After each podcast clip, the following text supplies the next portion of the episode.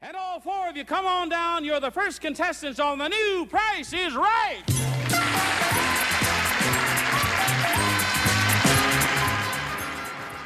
For all of human history, people have been trying to get rich quick. But there's another way of building wealth, and it's way, way better. And yes, the answer is found in here. In this series, we'll be exploring the intersection of money and faith and learning how to devote our lives to the mission of Jesus Christ. So let's come together as a church and learn how to get rich. Well, welcome, Three Crosses. My name is Buzz, and I'm one of the pastors here. And I'm grateful that you came out today to learn, in fact, how to get rich. That's what it's all about, isn't it? Like, I love that video in The Price is Right. And I was talking to Pastor Rob, our student ministries pastor, earlier this week, and we kind of decided if you want to get rich on a game show, you should go on Who Wants to Be a Millionaire. If you're looking for money, that's the show that gives away, I think, the most money for the lowest level of question. But if you want to get rich in terms of fame, prestige, being known for like a great trivia person, don't go on Millionaire, go on Jeopardy. You can't win as much money, but people will be like, that guy gets it. He's really smart. He can win Jeopardy. I love game shows. They make me miss my grandma uh, watching TV with her. I would skip school sometimes and watch uh, Price is Right, and we'd come home after school and we'd watch Jeopardy. You know, because being rich, how to get rich, being rich in a sense is having a lot of what you value the most isn't it? And for some of us, that's time with family. For some of us, that's money. For some of us, that's different things. And so last week, Danny opened up the Gospel of Luke, and we talked about that financial side of being rich. And if you didn't get that message, you should go back on our YouTube channel and check it out, because I thought Danny did a great job at laying out how finances can actually hinder us from entering into the kingdom of God. You know, this week, we're not going to talk so much about finances, we're going to talk about a different type of capital. Capital is, of course, an accumulation of some substance or authority that you can then spend and use to uh, gain something else. And so today we're going to talk about social capital. You guys heard this term? This is the idea that you can have relationships which you can leverage towards an end, or that you can know somebody who can get you some sort of benefit. Maybe you've heard the saying, it's not what you know, but it's who you know. That's right. And so when we look in the scriptures today, we're going to see who should we know? Who gives us the greatest benefit for being in relation with them? Or maybe asked a bit of a different way, if you could have dinner with anyone, who would you choose? If you could have dinner with anyone, who would you choose? If you're watching with us online, welcome. Throw it in the chat. Tell me. And if you're here in the room with me, yell it out. And there's like an 80% chance I can hear you, but I'll make it up if I can't hear you clearly. Who would you choose? Jesus. Okay, so if you Google it, that's the number one answer. Great job. So you're on your way to being a Jeopardy victor. Congratulations. Uh, and so, actually, we're going to look at Luke chapter 14 today, and we're going to see what, in fact, happens when you have dinner with Jesus. And man, it might not be what you expect. When you invite Jesus into your party, he tends to take over and do things his way. Who else would we want to have dinner with, if not Jesus? I know it's like, now I'm going to pick this other person instead of Jesus, but go ahead, just throw it out at me. Me? No, pick different, dude. Aim higher or lower, I don't know. Warren Buffett. Warren Buffett, all right. I heard about him, and he, uh, he knows how to invest. He knows how to build wealth. What could one hour with Warren Buffett do to your stock portfolio? Man, that would be amazing. Maybe he'd even give you, maybe he'd even pick up the check. I don't know. Who else would we want to have dinner with? Maybe one more. Who was that over here? Socrates. You talking about the soccer player from Brazil in the 70s? Or are you talking about the Greek philosopher, Socrates? Both amazing. You're probably talking about the philosopher. What wisdom could he impart with just one hour with this great thinker? In fact, Socrates is in most people's top 10 list. I Googled a little bit of some of the common answers, and uh, surprising number two was Princess Diana. And, uh, you know, of course, taken from us too soon, but I think Diana sits in a certain way of like that commoner become royalty. And we would love to become royalty. How could I be the king? How could I be the queen? Diana almost kind of showed us the way to get there. What could she teach us about what it was like to have a foot in both of those worlds? Of course, her tragic, untimely death has made us grieve her. Uh, Sir Isaac Newton is another common answer, kind of in the Socrates line of thinking. I'd love to understand what it is to invent a revolutionary idea, to discover a concept like gravity, which led to things like relativity, which led to the scientific revolution, all from an apple falling on your head, as the children's storybook told me. Other answers are Yuri Gagarin, one of the first cosmonauts, or Daniel Day Lewis, who's kind of known for his craft of acting. What's it like to be in Hollywood, but really a master of your craft? People would want to know. One hour with Daniel Day Lewis. Could it change your life? Or maybe we want people on top of our fields, uh, billionaires, trillionaires, like the Warren Buffett kind of a thing. Elon Musk. What could you learn about being a CEO with just one hour with him? What about Richard Branson or, or, or Steve Jobs? What could you learn about entrepreneurship in just one hour? Or for somebody in my field, in the field of ministry, what could I learn from one hour with a guy like Eugene Peterson? How could I learn to pastor like him? What could I get in just one hour? Man, so when we think about who would we invite to dinner, we're always thinking about who can I learn from? Who can I glean from? What can I get? You know, but Jesus looks at relationships a bit differently than we do, doesn't he? You know, when you're looking at throwing that dinner party, inviting people to dinner, how many of us thought, I'd love to invite somebody who's really hungry and doesn't know where their next meal is coming from? I'd like to give them the blessing of a seat at my table. Man, that wasn't our first answer, was it? We looked at who can we get from, who can we learn from, who can we attach ourselves to so that we can have that visibility, that notoriety, that fame, that social capital, how can I invite somebody who can help me increase that? So, if being rich is having lots of what you value most, what does Jesus have to say to those of us who value relationships, notoriety, fame, advancement, and success? To those of us who are social climbers, what does our Lord Jesus say? You know, too often we look at relationships transactionally. You know, this word transactional, it means that like you give me something and I give you something in return, almost like a bargain or a deal. And this is what we're all talking about when we invite people to dinner. What can I get out of you? Wisdom. What can we give them in return?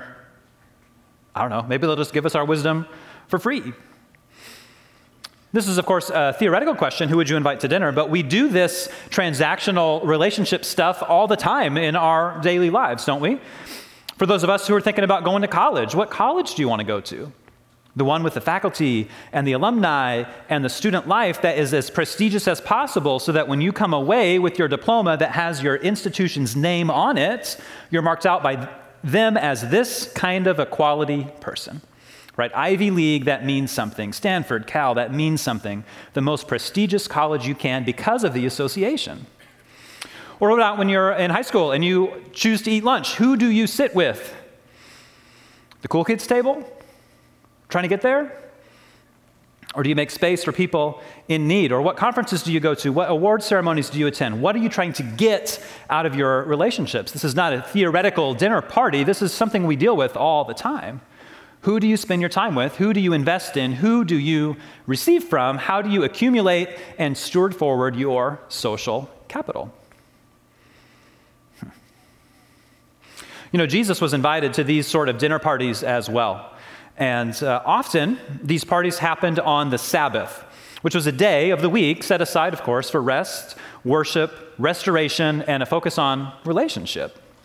In Luke 14, that we're going to turn to in a second, we see that a Pharisee, a teacher of the law, and so often one of Jesus' opponents or adversaries, or somebody who doesn't quite see the world the same way Jesus does, invites Jesus to his dinner party. He answered, number one, who would you want to bring to dinner? Jesus, and he made it happen. And I wonder what his goal was, his hope, his aim in inviting Jesus into this party. I wonder sometimes if, number one, it was they wanted the prestige from associating themselves with him. Like, if you can land Jesus to your birthday party, you must have some party. Great job, you know? There's a prestige by adding to your guest list. I wonder if, number two, the Pharisees and teachers of the law wanted to look at Jesus as a potential ally, somebody who may not see the world quite the same way they did, but if by a dinner and a conversation and inviting him into their world, they could almost form that alliance with him and boost their own social capital in that system. I wonder if, number three, they wanted to impress Jesus with how wise they were, or how wealthy they were, or how great their meal was, and therefore, in turn, impress their other guests. Because if you can impress Jesus with your lifestyle, man, that's impressive indeed. Social capital, in a sense, then, is a trickle down economics. So, what was it, I wonder, that caused this guy to invite Jesus to his party? Let's look at Luke 14 and see how it turned out. We'll start in verse 1. It says that one Sabbath, when Jesus went to eat in the house of a prominent Pharisee, he was being carefully watched. there in front of him was a man suffering from abnormal swelling of his body. And Jesus asked the Pharisees and the experts in the law, Is it lawful to heal on the Sabbath or not? But they remained silent. And so, taking hold of the man, he healed him and sent him on his way. All right, we'll pause there.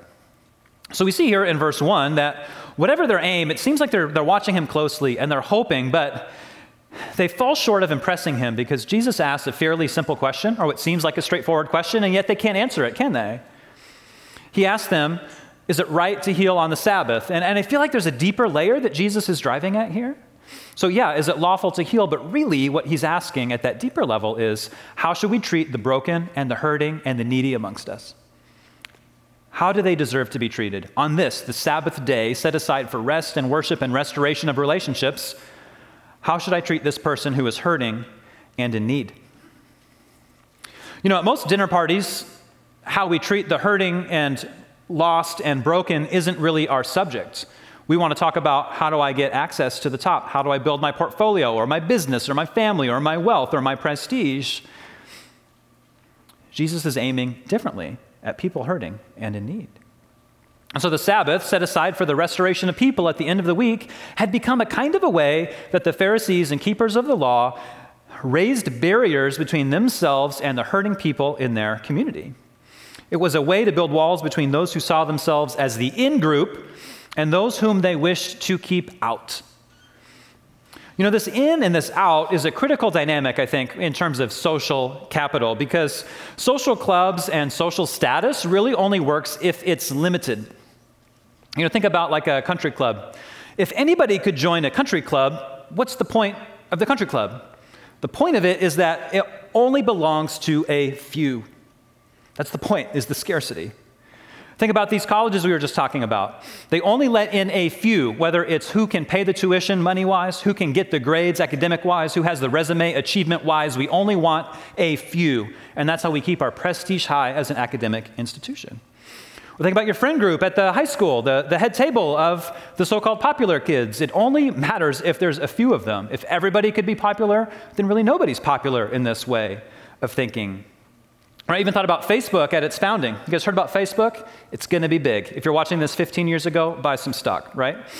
It started out at Harvard, and you had to have a harvard.edu address to join. Very exclusive. And then it flowed out to where you could have any edu address, meaning you're enrolled or worked at a college. That's when I joined. I was an early adopter. ORU.edu email slid in on Facebook near to the ground floor.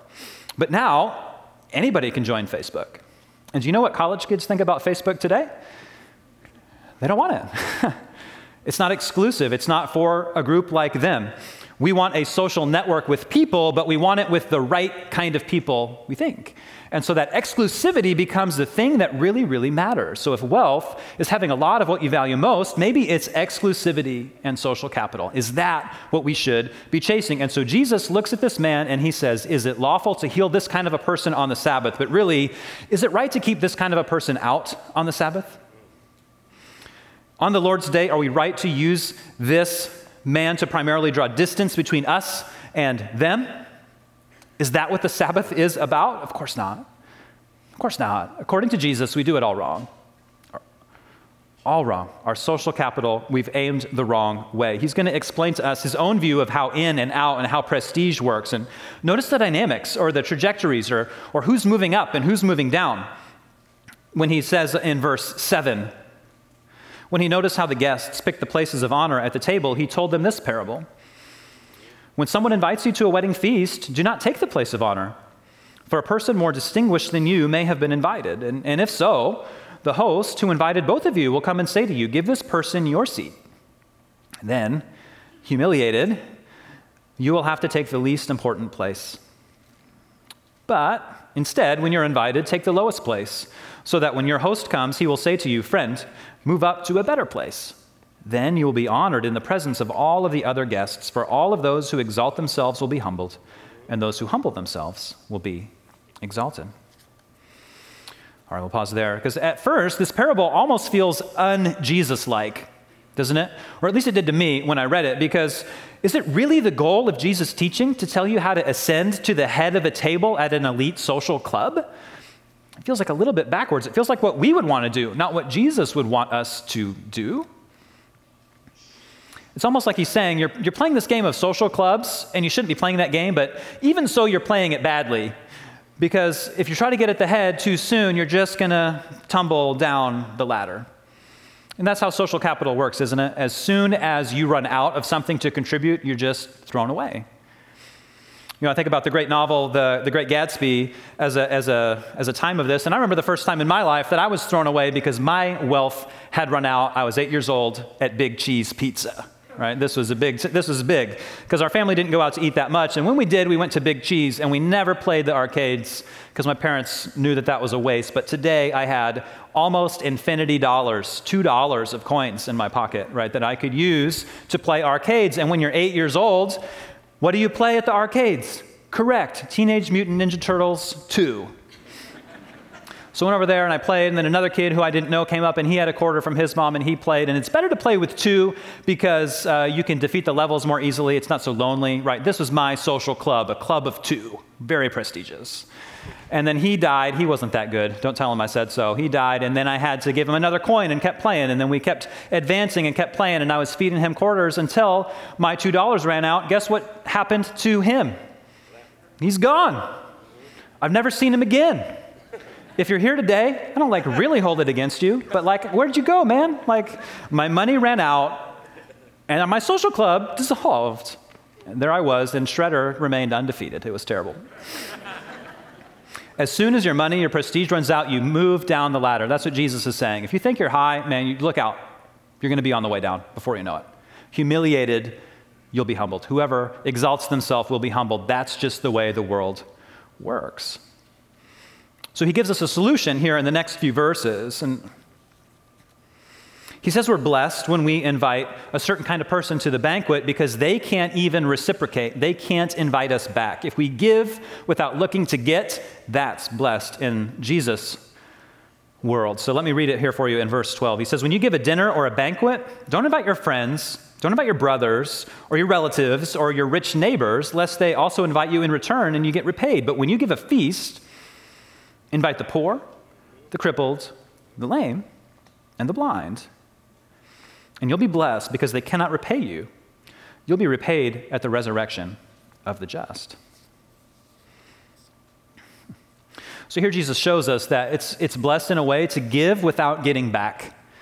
That idea of reciprocity, I give to you, you give to me, this social capital climbing, it runs out.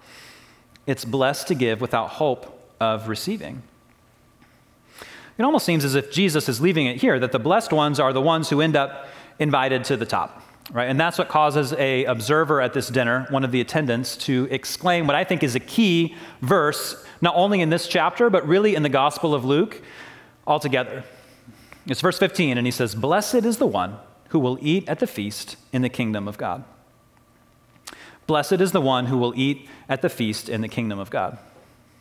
And by this, I think the speaker means social capital. Blessed is the one who is prestigious enough that Jesus invites them to the top of the table, shrewd enough to not get invited down the food chain. Blessed is that person.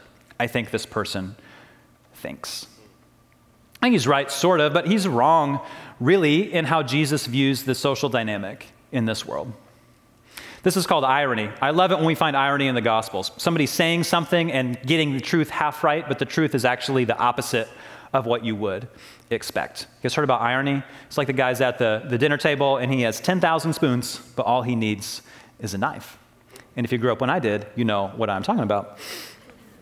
But this guy saw that the goal of life was to be blessed by Jesus and eat at his feast in the kingdom, but what he was exactly wrong about is who was invited to that table and who really was blessed to eat at that table. And that's why Jesus hits us with another parable to show us what does it mean to be blessed according to Jesus? Not to be the right hand prestigious person, but to be invited altogether. Is the goal of the kingdom to keep it exclusive, making sure we have enough barriers to keep the right crowd in and therefore valuable and the wrong crowd out? Is that what being blessed means to Jesus? Or where does Jesus find true social capital?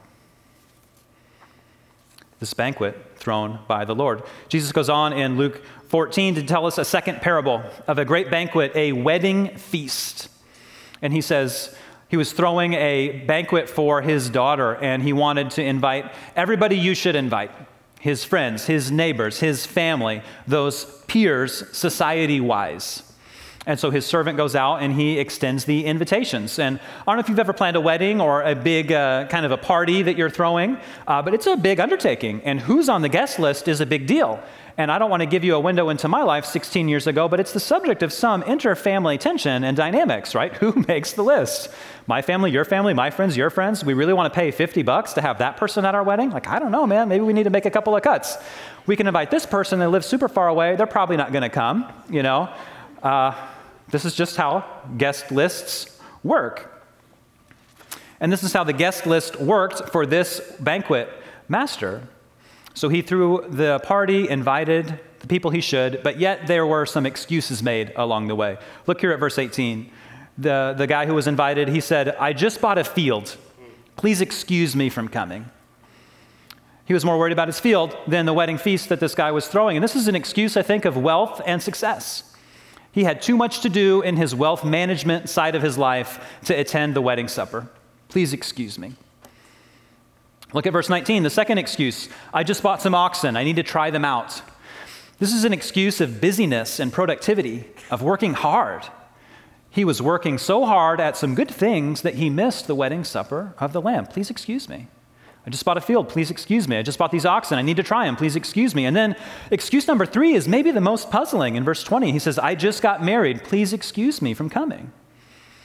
That seems like a good reason to miss another wedding. You have your own. But I think Jesus is showing us this contrast that if we think my community or my needs or my people are more important than the people who Jesus values, we've got it exactly wrong. We've got it backwards. If we value anything over his kingdom, we're going to miss it.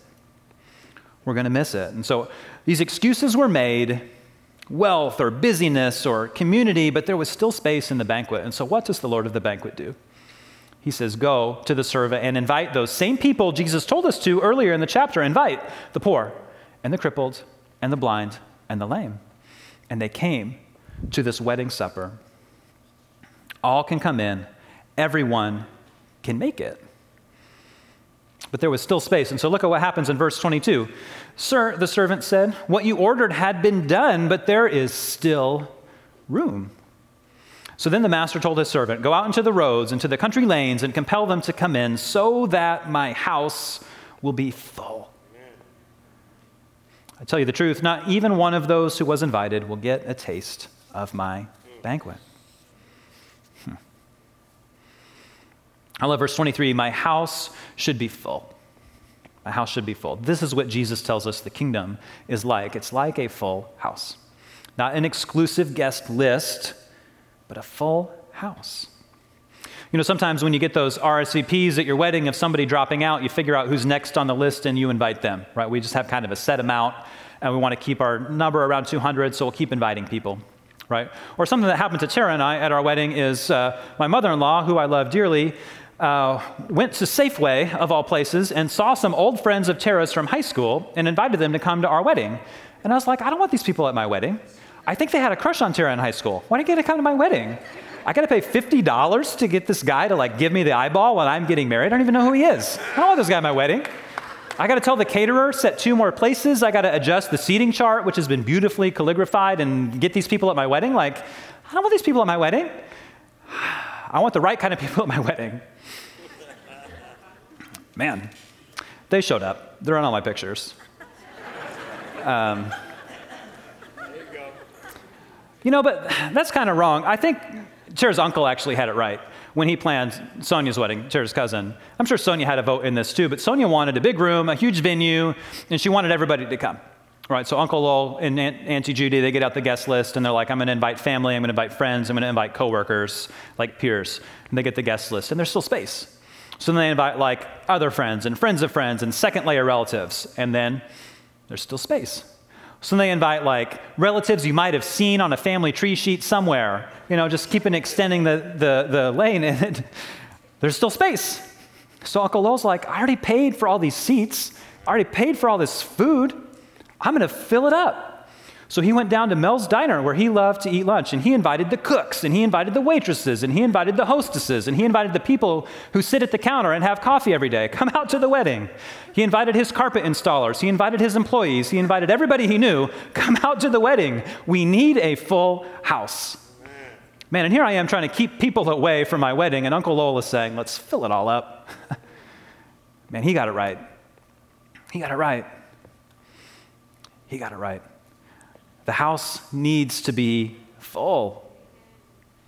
You know, so here in Luke 14, we see that these rich and wealthy and busy people, they miss out, but the poor and the blind and the lame, they show up. So why is it that the poor or the disaffected see more easily what matters most? This is a relentless theme through the Gospel of Luke. You cannot read Luke's Gospel and come away thinking anything other than the poor and the marginalized have a special place in Jesus' heart. It's just simply true. Why do they catch it so easily? And there's almost two trajectories or two trend lines in these banquet stories in Luke 14. And the first is that first banquet where the person got invited downward to the more humble position. This is a downward trajectory of those of us who seek social capital. There's an upward trajectory as well. Those of us who are hurting and broken, we get called up to the master's table. So, if social capital were a stock, then do you want to buy the one that costs a lot and decreases over time? Or do you want to buy the one which is low in value and will increase over time? Jesus offers you this choice. Where are you going to invest? In the high position or in the poor and the crippled and the blind and the lame? You know, these people see the kingdom more easily because Jesus is just simply more present among them. As Psalm 34 says, the Lord is near to the brokenhearted and the contrite in spirit. They see Christ in a way without distraction. And that's point number two, I think, because they don't have those distractions and excuses that so many of us have. I say they, but I'm poor and broken in so many ways and in so many areas as well. But for those of us busy and accumulating wealth and accumulating friendship, that occludes, it blocks our way that we can see Christ clearly. But when you remove yourself from the systems of this world, you get to be called blessed in the Gospels, as Jesus so often does. And so, if it's so clear, I think it's clear, right, that the poor, the crippled, the blind, and the lame have such a special status in the Gospels. Why? Why do we so often insist on keeping our tables free from the poor and the crippled and the blind and the lame? Why are we so often creating spaces where people just like us, our peers in our social circles, why do our small groups consist of people just like us or people we want to learn from? Why does our church our friends, our daytimers, how we spend our minutes and hours. Why are these groups who Jesus loves so absent from our spaces and from our relationships, from our investment? Why do we get tricked into being like that guy at the head of the table saying, Blessed are those who will eat in the kingdom of God, people just like me and people more important than me, and miss? Blessed are those crippled, blind, poor, and lame because they see Christ in a way that we simply cannot. You know, we opened the message today talking about who would you invite if you could throw a dinner. And I want to kind of close it this morning by asking you who would Jesus invite if he could throw a dinner? We've seen it answered here in Luke 14. We've seen who's on his guest list. It's not the high, it's not the mighty, it's not the rich, it's not the wealthy, it's not the busy, it's not those who Jesus is looking to to do something for him in return. Jesus is looking for people who understand that Jesus is everything. Everything people who see him clearly without the obstacles that this world puts between us and him. And Jesus invites all, all to come home. No reciprocation needed, no status needed, no transaction needed. All are invited. Will you come or will you make an excuse? That's the choice that he sets before us. You know, we get some tastes, some foretaste, a preview of what that kingdom of heaven will look like someday when Jesus comes and sets everything right. In this world, we get a few samples almost, a few previews. And, and we see this in the Sabbath celebration and in the wedding feasts. These preview the kingdom before it is fully come. We've seen this in Luke 14 as well, right? That, that one day per week we rest and receive from Him, one day to gather in relationship, to reflect on blessing, and to sit in his presence. Who do you invite with you to take advantage of that space? We see weddings as a gathering of family and friends to celebrate a once in a lifetime amazing thing. These images resound throughout the scripture, not just in Luke 14, but beginning to end. The kingdom is like a party, it's like a feast, it's like a wedding, it's like a celebration. Not for the food or for the wine or for the party or for the gifts or for the photos or for the status or for the likes on Instagram, certainly not. The wedding matters because of the fellowship and the abiding joy of being with Jesus. And we also have something else, I think, that should model for us what that kingdom is like, and that's the gathered local church. I think the goal of the church is to model, to live out, to activate this transformed community. You know, so often we read a parable like Luke 14, and we know in our minds, yes, that's correct. We should seek the people who are on the outside. But we don't actually do it. We know in our mind, but we don't live it out. But the church, the kingdom that we gather with, reminds us that we are so blessed to have a seat at Jesus' table. Too often we think of ourselves as the host of that banquet, that those that we allow in are so lucky to be invited in, that those whom we give our time to are so lucky to be with us. We think we put ourselves in the seat of the banquet master and not enough in the seat of somebody so fortunate to be on the guest list.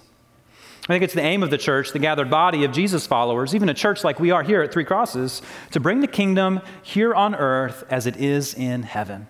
So when Jesus shows us what the kingdom is like, it should be like that here. Not one day later, but now. Don't wait to heaven to model this way of social capital. Don't consume social capital for your own ends. As Jesus followers, as his disciples, it's our job to create that social capital for those in need, to create a space where everyone, everyone can experience the kingdom and the banquet and the blessing of knowing Jesus Christ face to face. So, can we make our church a bit more like that Sabbath feast? Can we make our church a bit more like that wedding supper of the Lamb? That would be beautiful. So let me give you an assignment. You know, last week Danny had you do a financial planning assignment. I'm going to give you a social planning assignment, right, based on Luke 14. So, part number one plan a party. Like, for real. If the kingdom is a celebration, what would you want at your celebration? What kind of food? What kind of gifts? What kind of games? What kind of fun? What kind of meaningful moments are you going to create at your party? What is a party designed by you to celebrate Jesus Christ going to look like? Dream about it. And no party, of course, is complete without a guest list. And so, part number two, use the guest list that Jesus prescribes here in Luke 14. Don't invite your friends, your peers, your rich neighbors. Invite the people who are hurting and broken and in need. Do you know somebody tired? Put them on the list. You know somebody hurting? Put them on the list. You know somebody broken? Put them on the list. You know somebody lonely? Put them on the list. You know, somebody who needs a meal, like doesn't know where their food is coming from, put them on the list. Put them on the list. This is what Jesus tells us to do invite the hurting, the broken, the blind, the lame, the weary. And then, number three, don't leave it in the intellectual realm, the realm of ideas on your planning paper. Throw the party. Do it. I know it's COVID, be safe, and all of that, but at the same time, don't look at what you should do and then simply don't do it. If God is calling you to gather a space of the hurting and broken, gather that space. You know, in fact, today in the lobby, we have our small groups ministry, we call our life groups out there. And you can talk to AJ and our team about what it might look like to lead a group which gathers people like this, people in need who need a space to encounter Christ and to encounter one another. Maybe He's calling you to do that. Maybe that could be your party. Maybe you need a space because you're hurting and broken. Man, find a way to connect in that community so that you can receive from all of us. The riches that God has entrusted us at Three Crosses, both financially and socially, are untold. Just magnificent. We have to be stewarding them wisely. And Jesus tells us if you're not stewarding it towards the poor and the blind and the lame and the weary and the outcast, you're just doing it wrong. Humiliated, we will fall down the list. But if we can see, blessed is the one who eats and drinks in the kingdom of God and realize that that's us, we're lucky to be at the table and all have a space. And I think we're going to find that the kingdom has come here at Three Crosses and in the East Bay as it has in heaven. And wouldn't that be amazing? Let's pray. So, Father, we pray, just like you taught us, may your kingdom come here on earth as it is in heaven. Father, give us this day our daily bread. Father, lead us not into temptation and deliver us from evil, for you are with us. And Lord God, as we look at stewarding our finances, as we look at stewarding our relationships, as we look at valuing what you value, and in so doing, becoming rich like you, God, show us the way. Open our hearts, open our eyes, open our spirit that we might see the lost and the broken and the hurting in our community and realizing that that's where you are. Father, put us into position to be there too. Father, as we create hospitality, as we create spaces, as we create conversations, as we love one another, help us to love those whom you love, which is all people. Father, for those of us whose busyness and heaviness and stuff that's plaguing us in this world is blocking our ability to see you clearly, Father, would you take that away and open our eyes? Father, for those of us who are hurting and weary and broken, would you help us to remember that we have a blessed seat at your table? Father, would you provide for us? Would you heal us? Would you resurrect us? We pray in Jesus' name. Amen.